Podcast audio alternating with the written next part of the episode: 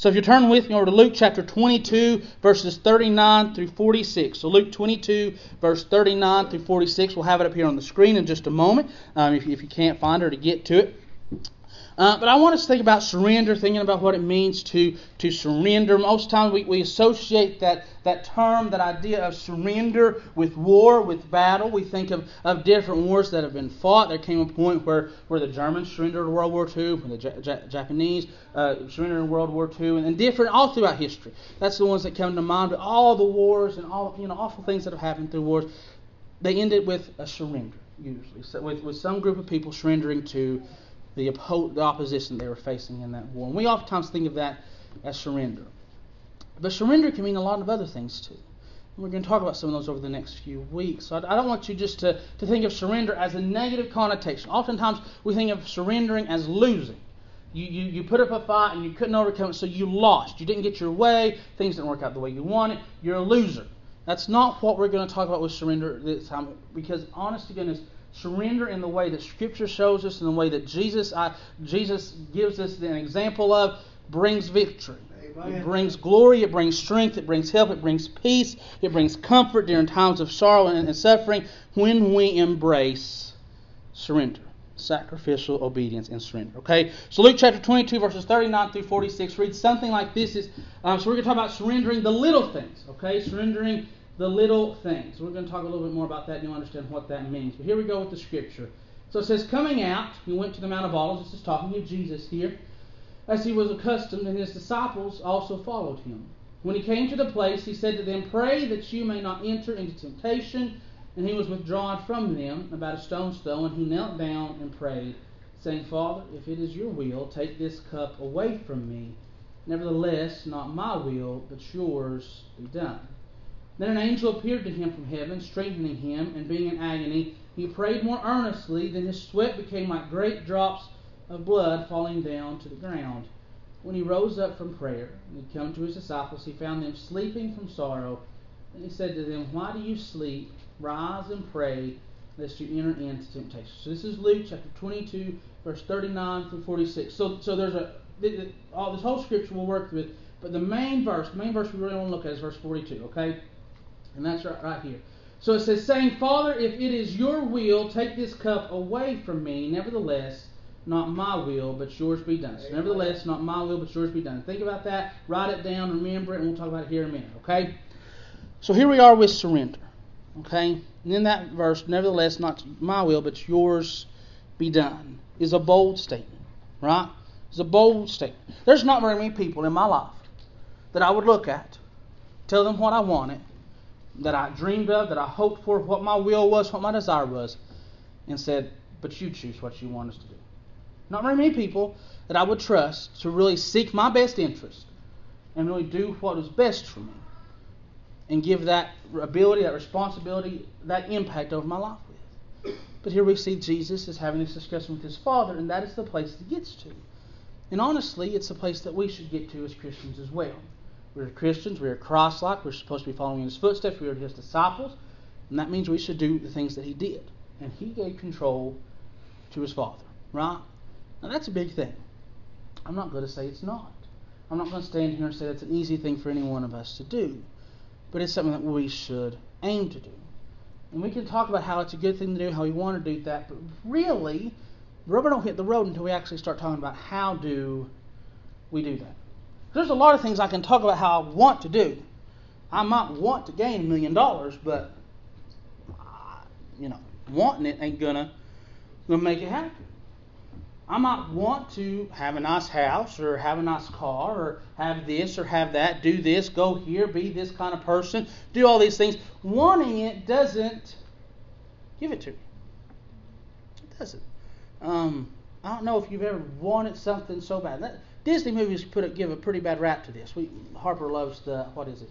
Uh, the Princess and the Frog. Wish on a, on a on a star, and then there it is. You want it bad enough, it just appears. And and you know you might grow up with that's not the reality of life. No matter how bad you want something, it usually just doesn't appear. Usually just doesn't show up. Usually just doesn't happen. So so how do we get to the point where we read that? Nevertheless, not my will, but, but thine be done, Father. How do we get from wanting that to actually living that out in our life? That's what we're going to talk about over over the next couple, you know, 20, 30, 40 minutes, okay? But let's first, I want to look at, at Jesus. There, there's two main parties in, in this scripture that we're going to break down. Um, so we're going to talk about Jesus, and this is the big, this is the big sacrifice that happens in this scripture, okay? So what was Jesus, what was Christ about to face in this moment? You know, many times we might read that scripture and we know what happens next. He's, at, he's in Gethsemane's garden. Judas is going to bring the Roman centurions and everything, and, and, the Jewish leaders in the temple are going to come with him. Judas will, will betray him, sells him for 30 pieces of silver. And they're going to come. Judas knows where he's going and everything, and they meet him there in Gethsemane's garden, and, and they end up taking Jesus into custody. Jesus goes for a trial. He goes for different leaders. They pass him back and forth. They end up beating him and everything. They and one leader thinks that's going to be enough. The Jews want more, and they push for more. And ultimately, they put him out there, but uh, you remember um, Barabbas, and they say, which one you want? And they wanted Barabbas, and they say, crucify, crucify Jesus. And that's what they did. They crucified Jesus. We may read the scripture and think that the cup that Jesus was wanting removed from him was this crucifixion, was the physical pain and sacrifice that was going to come with that. And that was definitely a part of that. No, no man no woman, no person ever lived or ever will live desired or will desire for that to happen to them. That's an awful, awful way to die. But as I begin to study and look at this idea of, of a cup, Jesus didn't use the cup out of nowhere because Old Testament uses the term cup in multiple different ways to refer to a specific thing.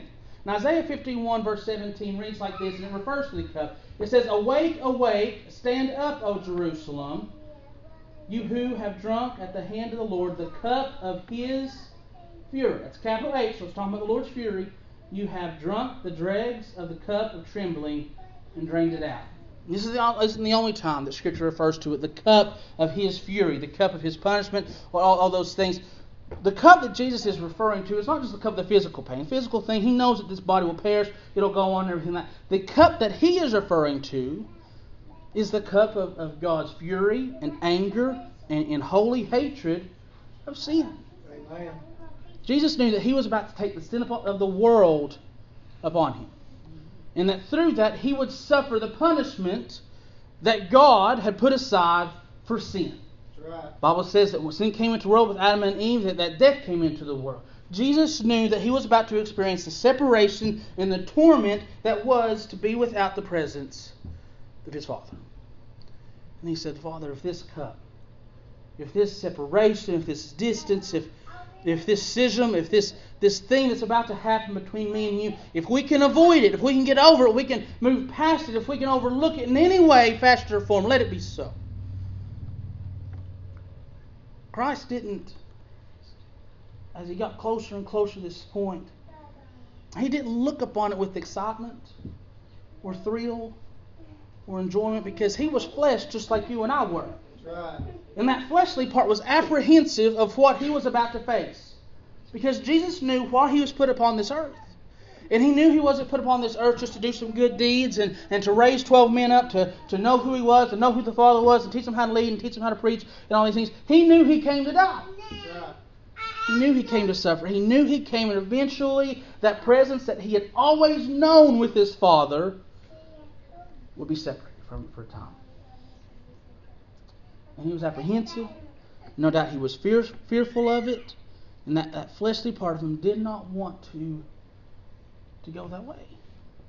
Didn't want to feel the mental and the emotional pain of bearing the sin of all the world. You know the guilt that it feels with your own personal sin. Imagine the guilt of the entire world, past, present, and future, and he bears it on the cross. He didn't want that. He didn't want to be separated from God and laid open and exposed to any of the attacks that Satan had against him with nobody to call to and nobody to turn to. He didn't want this, this cup. It was awful. And I want you to understand how awful what he was about to experience was. Not just the crucifixion. We've seen the Passion of the Christ. You've seen the plays, the Easter dramas. You've seen it given multiple times of, of what the crucifixion, crucifixion looks like. You've heard about the cat o' nine tails, all how it destroys people. You've heard about the how it, the, the crucifixion breaks down the, the anatomy and the biology of the body and just destroys it in an awful and a gruesome and tiresome way. But there was so much more to it that made it even worse. Now, here Jesus is, crying out, saying, Lord, let this cup pass from me. So much to the point that the Bible says his tears became his blood. And they've done studies on this. And over in London, uh, there was a group that did a study, and they found that the body, once it's under so much stress, so much anxiety, so much pain, so much suffering, will begin to cry tears of blood. That is the level of, of hurt and pain and apprehension and fearfulness and stress that Christ was under in this moment. He didn't want to do part of this. He wanted the world to be saved. He wanted them to be free from sin. But if he had a way out, he would have taken it in this moment. Maybe he was hoping for an Abraham situation when Abraham was taking Isaac upon the mountain. And God said, Abraham, take your son and sacrifice him on top of the mountain. And, and Abraham followed. He was obedient. He took him up onto the top of the mountain. And, and right as he was about to draw the knife back and, and kill his son, an angel stepped forward. He cried out and said, Abraham, hold your, hold your blade. You've been obedient. God himself has provided a sacrifice. And no doubt maybe Jesus here in the garden, here in this moment of vulnerability and, and, and hurt and pain and all this, was hoping for an Abraham moment. That angel would step out from heaven and say, Jesus, you've been obedient to this point. God will find another way. Yeah. Blessing, Lord. Maybe he was hoping for something to work out, something to change, the hearts and the minds of the world to change, and he wouldn't have to face this. He didn't want it. In this moment, at this point in the story of the crucifixion and, and, and the gospel in his life, he was apprehensive and he wanted to get away from it. He said, Let this cup pass from me. If there's any way, any option, any alternative, let it pass from me. It's a big thing. It's a big deal. And it wasn't something that any of us would have wanted, any of us would have uh, willingly taken, any of us would have just jumped at joy for if we woke up in the morning and somebody said, This evening you'll be crucified. This evening you'll be separated from the presence of God. This evening you won't have any kind of protection against the attacks of the enemy. This evening you're going to feel the brunt force of all the evil in the world, all the sin in the world will fall upon you. None of us would have, would have been thankful for that. And Jesus was suffering, he was mournful, and the fleshly part of him was just was just wanted to run. Just wanted to run. We knew he knew what he was about to face. We know what he is about to face. It's understandable, it's reasonable that Jesus here at this point in his life and in everything wanted to get away from it. But let's go back to verse 42 and read that again. Saying, Father, if it is your will, take this cup away from me. Nevertheless, not my will, but yours be done. So let's look at this. Y'all know I like to break down the scripture. There's two options here, right? We all can see that. My will, Jesus' will, yours, or your will. We'll just extend that. God's will, right? So two options. What's Jesus' will? Let it pass. Let it pass. An alternative. Some other option some other way to go, some other thing where he can avoid this, where he cannot be a part of it, where he doesn't have to walk this path, where he doesn't have to walk up Golgotha's hill, he doesn't have to be crucified between two two thieves, he doesn't have to be dead and, and, and die there and lay in a borrowed tomb, where he doesn't have to go through that. He doesn't have to feel that separation, he doesn't have to feel the weight of the sin of the world upon him, he doesn't have to be attacked from all sides by the evil that, that comes into this world that Satan has in his arms.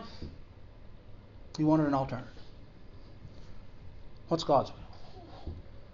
Bible says God's will is not that any should perish, but that all should come to repentance. Without a way to, to heaven, without a sacrifice, there is no way to repentance. So God's will was for there to be a sacrifice given. Right. Don't get it mixed up. It wasn't His will that His Son would, would suffer just like any of us. The Bible multiple times gives parallels between us as fathers or parents and, and God as a father himself. It's not God's will, or it wasn't God's desire at this point for his son to suffer. But God understood that, sin entered into the world through Adam and Eve, through their transgressions, through their disobedience, through what they did. And that because that sin was here, death was here, and there was a separation between man and, and God. And the only way to repair that, the only way to break down the barriers that would that would have been risen up by sin and in the world and everything, the only way for that to happen was through a perfect sacrifice right. on the cross. And no doubt God had looked throughout all the ages of time, knowing all everything, for another perfect option, for another choice, for a way for His cup so we could pass on from his son. That someone had to take. And he looked and there was no other option. So God's will was for forgiveness and mercy to reign, and that only came through Jesus Christ's sacrifice. So here is where the surrender happens. This is where the moment of surrender in the story happens. And maybe the greatest sacrifice, or one of the greatest sacrifices written in Scripture of all of history, happens here in the Garden of Gethsemane, and we gloss over it all the time. Jesus said, Not my will, Father, but thine be done. He sacrificed his will for his Father's will. Right. He surrendered his will for his Father's will. He surrendered what he wanted for what God wanted. A sacrifice was given here in the Garden of Gethsemane before Jesus ever hung on the cross. Jesus knew that if he got up from that place and went back out of the garden, he knew where Judas was at that very moment. When he was washing the disciples' feet and he ate with them and they dunked the bread at the same time into the into the wine, he, he told Judas, he said, Whatever you must do, go do it quickly. He knew. He knew that Judas was on his way. And God had the option, just like any of us had, to walk away. He could have walked away, could have ran, but he knew that this was between his will and his father's will. He would sacrifice his own desire for God's desire. Now think of that. Think think think of that statement. Sacrifice his own desire for God's desire. He sacrificed his will and personal desire to be obedient to his Father. He surrendered in that moment everything that he wanted for the sake of what God wanted. And we can look at our own lives. And thankfully, I, I believe that none of us have ever had to face such a, a grandiose situation, such a, a marvelous and, and, and massive place to be in as Jesus was here in the Garden of Gethsemane. Not have to face the the separation between God and all this, between crucifixion and dying here in this moment, giving our lives as a sacrifice for other people that are honestly are unworthy and unfit for it. Many situations, in all of our situations, none of us are worthy of, of the mercy and love of God without the sacrifice of Jesus Christ Himself. And He made the choice to surrender to God in this big life and death situation that none of us can really honestly grasp or wrap our minds around and comprehend, he chose to surrender his own will so that God's will would be done. Now we see this. Like I said, that, that the scripture, not my, not my will, Father, but, but yours be done. And we see that and we want that. We desire that. As Christians, we say, yeah, I want to be that type of person that puts God's will, that puts God's desire, that puts God's plan in front of everything else in my life. But not one of us in that situation in the Garden of Gethsemane would have got up and went back out the front that he came in. Because we're carnal, we're fleshly, we're, we're, we're people that are full of sin and all these things. But how do we approach that level of trust and love for the Father? Well, this scripture gives us very clear understanding of that as well. Because this doesn't start with the big thing, right? It doesn't start with the big sacrifice. It doesn't start with the big surrender. It usually starts with the little, right? Wars and things like that, there's usually smaller surrenders at battles before the whole war is surrendered. Different ones. You can look at different wars, Revolutionary War, Civil War, all throughout. There was little, singular, isolated surrenders at different places, at different battles, before there was ultimately a big surrender for the war. It's the same thing with our lives as well. Because, like I said, there's two different parties here in the Garden of Gethsemane. There's Christ, who has the big sacrifice. He says, I'll sacrifice my will to live, to go about, to not have to take this cup, to not have to feel your anger, your retribution, the punishment that, that you have towards sin, to not bear that weight. I'll sacrifice that for your will. But then there's also the disciples that are present. See, before Jesus went ahead to pray, what did he do? He made a request to the disciples. He said, Stay here and pray. Stay and pray. This wasn't the first time they'd heard about prayer. He had taught them to pray multiple times. It's where we where we get the, the prayer that you know we we say um, a lot of times. You know, in different things that we teach kids to pray and all these things. The pattern of prayer that He gives us. So the disciples knew to pray. Bible talks about multiple situations where they would pray to God for you know maybe a demon to be exorcised, somebody to be healed, different things, situations where they we see they understand that prayer is communication with God, with something with, with the divine, the Father, right? So they knew what prayer was. They also saw how grieved their their master was. They saw the weight that he was bearing. They saw how he acted at supper. They'd heard him talk about it. They couldn't fully grasp that he was going to die. They knew that something was happening in Jesus' life. So he says, Stay here and pray. Stay and pray. But when he came back, what does the Bible say? It says, When he returned, he found them asleep. Asleep. So let's look at verse 42 again. Okay?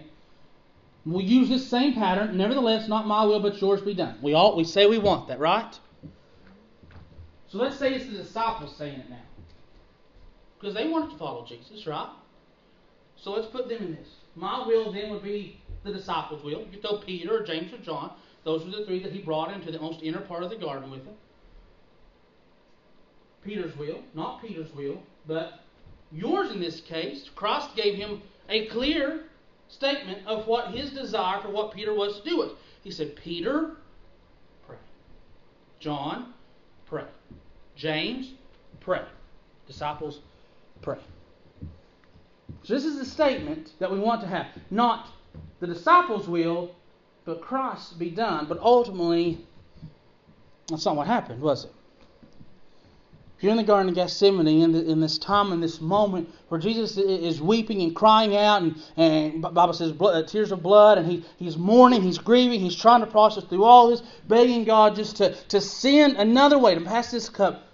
Here the disciples are. As Jesus puts God's will before his own, the disciples decide that their will and desire to sleep is more important than their Savior's, and their Master's desire for them to pray. So, really, what they lived out in their life was not your will, Christ, but mine be done. Not Christ's will, not God's will, but mine be done. We can find ourselves in this same situation in our walks with Christ. Not a one of us can say that we haven't. Through Scripture, or preaching, or maybe through some quiet time and we're praying and everything, we're alone, maybe in our closet, in the car, wherever we're at, we do that. We've heard or we've felt the, the Spirit of God reveal something to us, what He wants us to do, how He would want us to live our life, the way He'd want us to go, what decision He'd want us to make, how we can be obedient to Him. Make it clear. We've heard it, we've seen it. Jesus couldn't have been much clearer unless He would have got down on His hands and knees right beside Him and said, Do this, say these words, and wait what talking about? He said, Go pray. Go pray. Very clear. A lot of times we complain that we don't understand the will of God. In this, they had no excuse of saying, I didn't understand what you meant. He said, Go pray. And there'll be times that through, through these things, through the voice and the Holy Spirit of God working within us, dwelling within us, moving within us, that it will be very clear what it is that God wants us to do. Right. He'll show us, He'll reveal it to us. And we have that choice to make whether not my will but yours, or not your will but mine. Because, see, Jesus wasn't just asking them to pray just to have something to do while he goes out and, and figures this all out by himself just so they can stay busy, right? He wasn't just saying, hey, you go and pray, just, just twiddle your thumbs, just say a few words, just wait for me, I'll come back, and then the real good stuff will happen. Then we'll really get the action. Then, then things will start, start moving. He had them pray because he knew that they needed it. Because he was Christ himself, the Son of God, in this moment, torn apart, upset, frustrated, concerned, all these things weighing on him. He says, he says, if I, no doubt in his mind, he's thinking, if, if I'm struggling with being obedient to my Father in this moment, how much more will you struggle in these great things that are gonna, you're going to face the next years without me? So he goes ahead and he, he sets the stage. He says, Start now choosing my will over your will. So that when the bigger thing comes up, you'll be more prepared to choose my will over yours.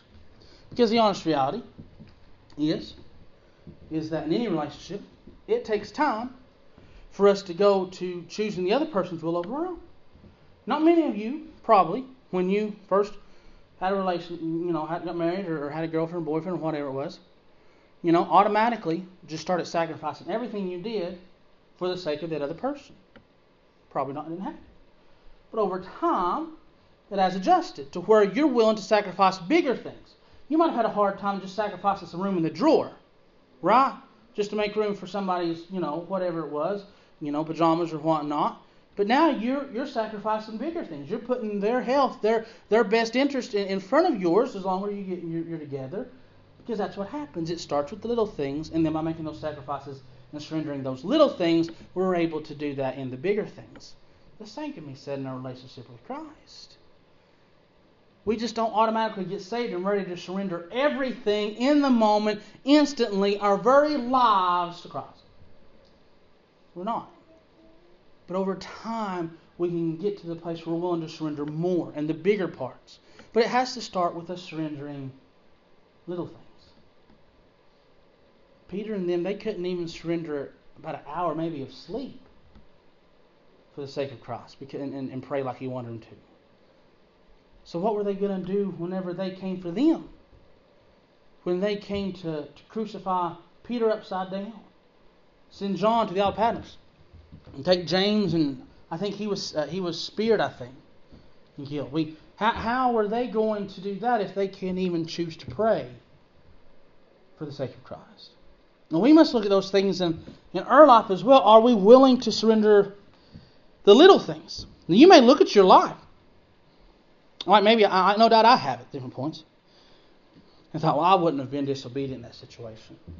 I would have prayed like the Lord told me to. Or maybe you say, well, you give some big proclamation, bold proclamation of, of your devotion to Christ. Well, I, I love the Lord. No, there's no way I would have done that. I would have, I would have listened to Him. I would have followed Him. The disciples said something very similar.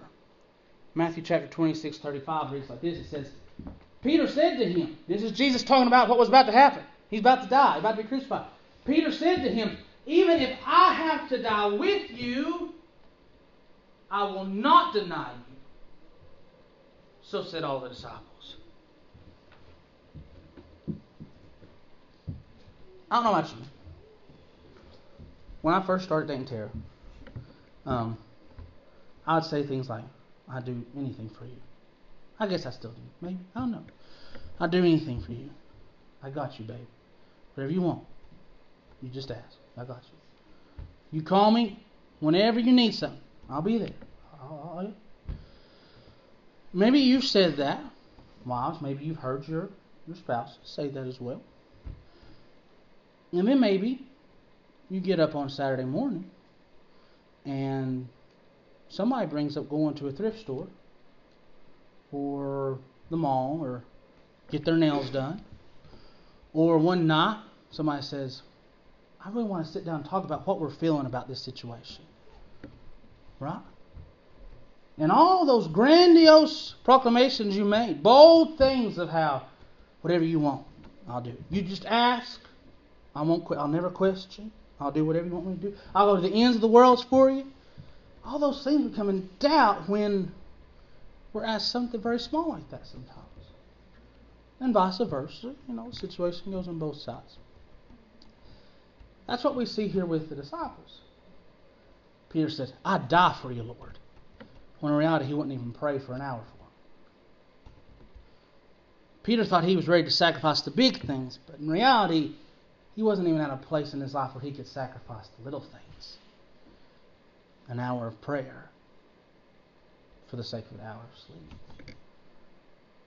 How many bold proclamations have we as Christians made in our walk with Christ? How many times have we said, Lord, I'll follow you wherever you lead me? Lord, even if the church comes under persecution and we have to have church in, in, in, houses and under underground and we have to hide and we have to be secretive, even if my life is at risk, I'll still serve you. I'll still worship you. I'll still go to your body. I'll still do and be, and, and be faithful to you. How many times we said those things or shook our heads when somebody else said those things or agreed with somebody? We make those bold proclamations. When reality, as we say, I'll follow you wherever you go, Lord. And he's just asking us to go talk to our neighbor, we won't even follow him there.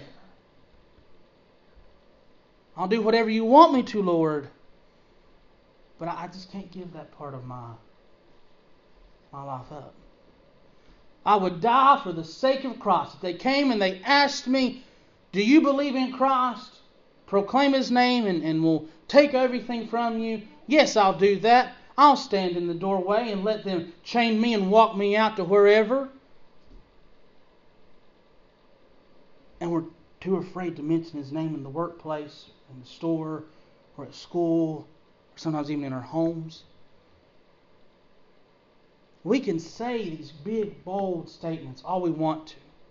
It sounds righteous, it sounds religious, and sound like the people that we want to be, and sound like these great spiritual leaders. But we too, just like the disciples, oftentimes find ourselves where we won't sacrifice an hour of sleep for an hour of prayer. Won't sacrifice an evening at home to go and meet with somebody that's in a desperate place, that's in a desperate that needs to know about Jesus. Won't sacrifice the little bit of comfort that comes with, with not having to bring up religion in certain conversations just to talk to somebody about, about Jesus in the workplace or at home or whatnot. We talk about being ready to sacrifice the big things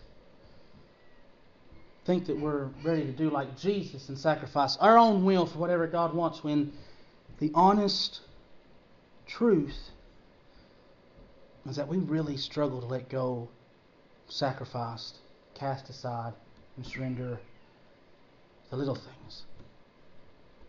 The little things. And I'm not saying this from a place where I, I do it all the time. I don't. I fail and I struggle. I'll hear the voice of God or read something and be convicted of it, and then I'll I'll still decide to take my will over His. I'm not going to stand up here and tell you I'm the perfect man. That I, I come from this from a place of righteousness and I can speak with authority because this is who I am and this is what I do. I fail at this. Yeah. And if we're honest, we all fail at this. True. So many times we choose the little things of what we want instead of what God wants. You know, I always like to fill in the blank questions in school. Word problems are some kind, sometimes difficult because you had to work through all the situations, figure out what information was relevant, what information is irrelevant, what information do you need for the question, what information you know has uh, you know is really important. Let's go back to this. Would we, if, if we would just take this phrase, it's underlined, and really just make a blank here and make a blank there. And really begin to dissect every part of our life and decide what is my will in a situation and what is God's will. And really be earnest and honest with ourselves and ask ourselves the question can we truly say, not my will, not just in the big things, but the little things, not my will, but yours be done? If you wrote down 10 situations that you're facing in your life, whether it be with family or work or finances or health or whatever it be, you write down those 10 situations. How many of those 10 could you look at that statement and say, I really believe that statement and I will live it out and I will follow it in that area of my life? How many out of the 10? Could we honestly say, Nevertheless, not my will in my finances, Father, but yours. Not my will in my family, but yours. Not my will with my car, but yours. Not my will with my house, but yours. Not my will with my health, but yours. Not my will with my marriage, but yours. Not my will, Father, but yours. How many situations do we really trust God with the little things or anything? Because if we don't trust Him enough to say this about the little things, we'll never come to a point where we can really trust Him to say that about the big things. We have to, have to, as believers in Christ, live this out. Because the world will teach you that what you want or what you need should be your priority.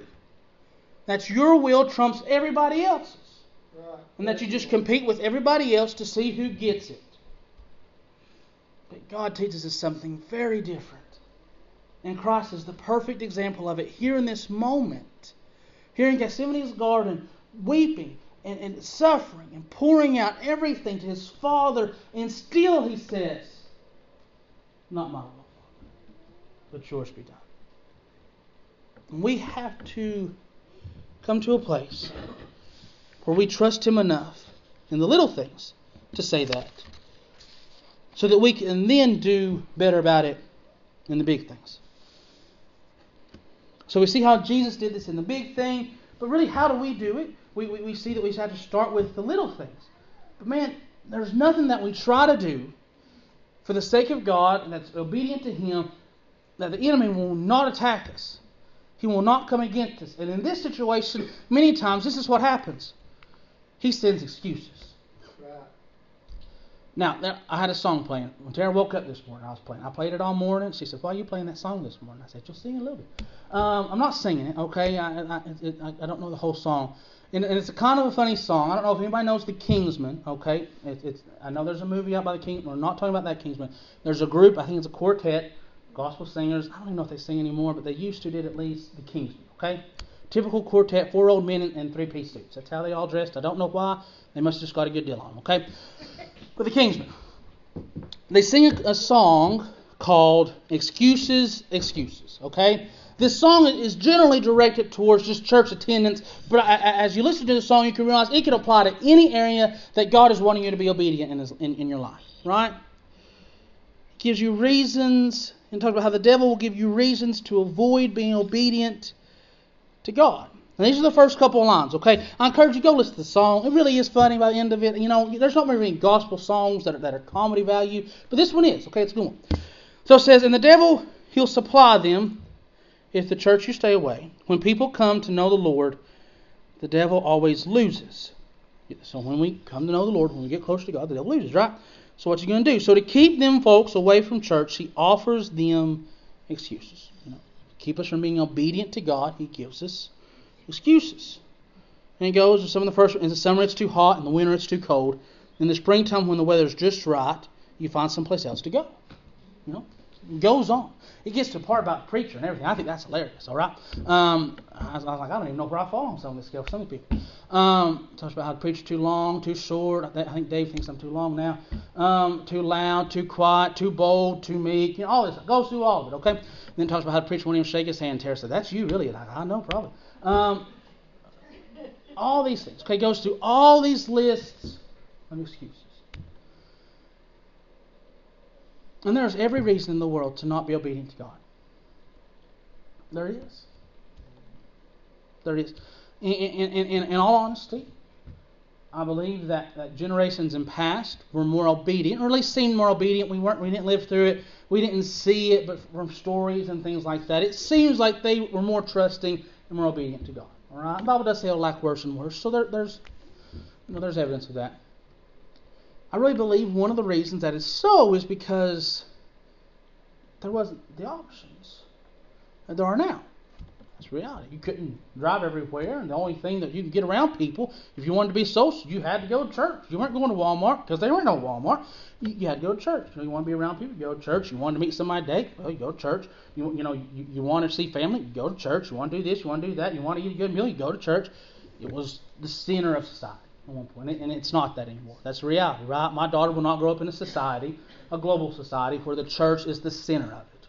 That won't come back. It won't. But there's all kinds of and every reason and every excuse to not be obedient to God. You don't have the time. I don't have the money. I don't have the talent. I'm afraid to do that. It's too big of a thing that He's asking of me, or Maybe it's too small for somebody of my stature.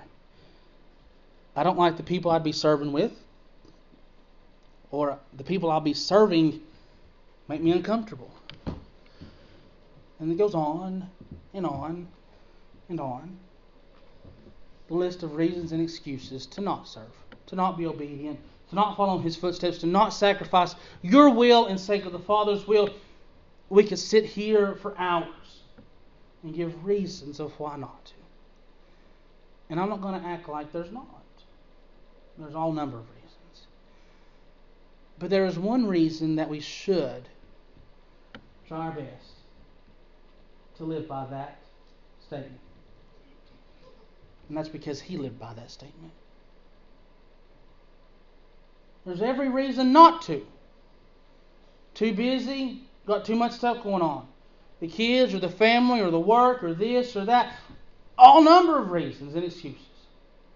But the one reason I will give you that we should live by this statement that we should seek to be to, for this to be an honest statement about our life. That when time comes and, and we and we and our life ends, that our children and our grandchildren and our family, people we go to church with, people we work with, can stand beside our grave or stand beside our grave and say this: that they really lived not by their will, but yours. The reason we should do that is because He did that,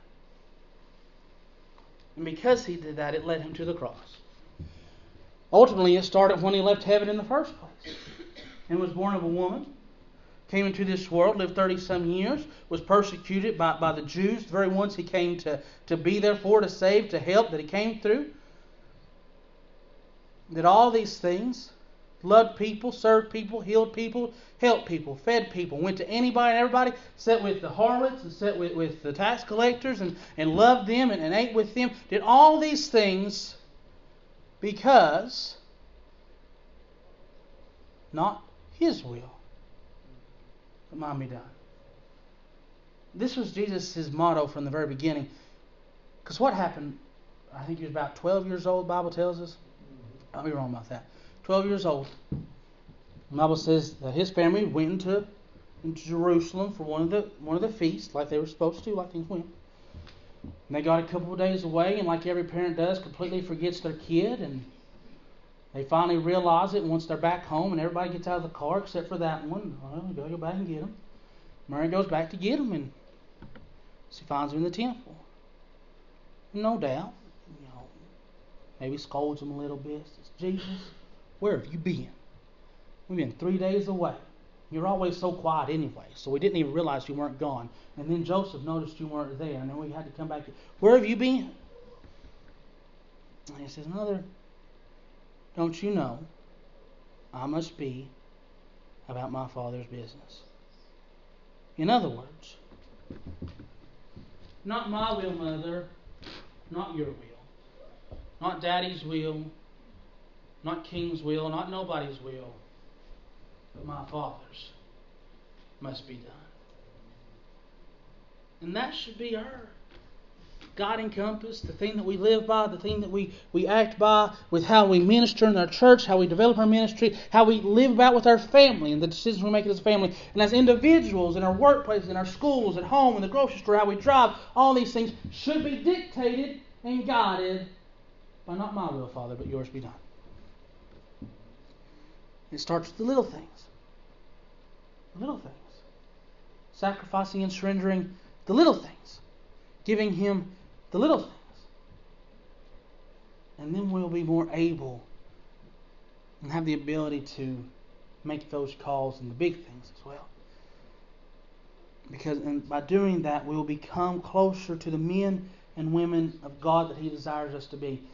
And we come to church and if I asked any of you, do you want to be more like Christ? Do you want to be who God wants you to be? I pray that each of you would say yes. My greater prayer is that each of you would mean it. That this wouldn't be another bold statement. That yes, I want to be who God wants me to be.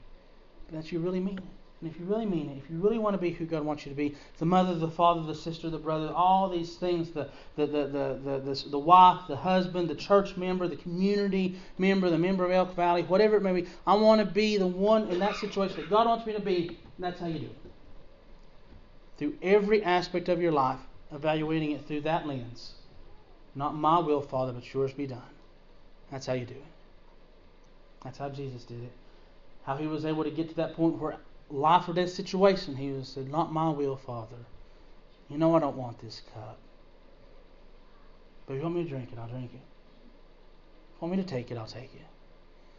If it's the only way to feel this separation, to feel this weight and the burden and the mental, and the emotional strain that comes with it, and all these things, that's the only way I'll do it. Because if that's your will, that's the thing that I'm going to put above anything else.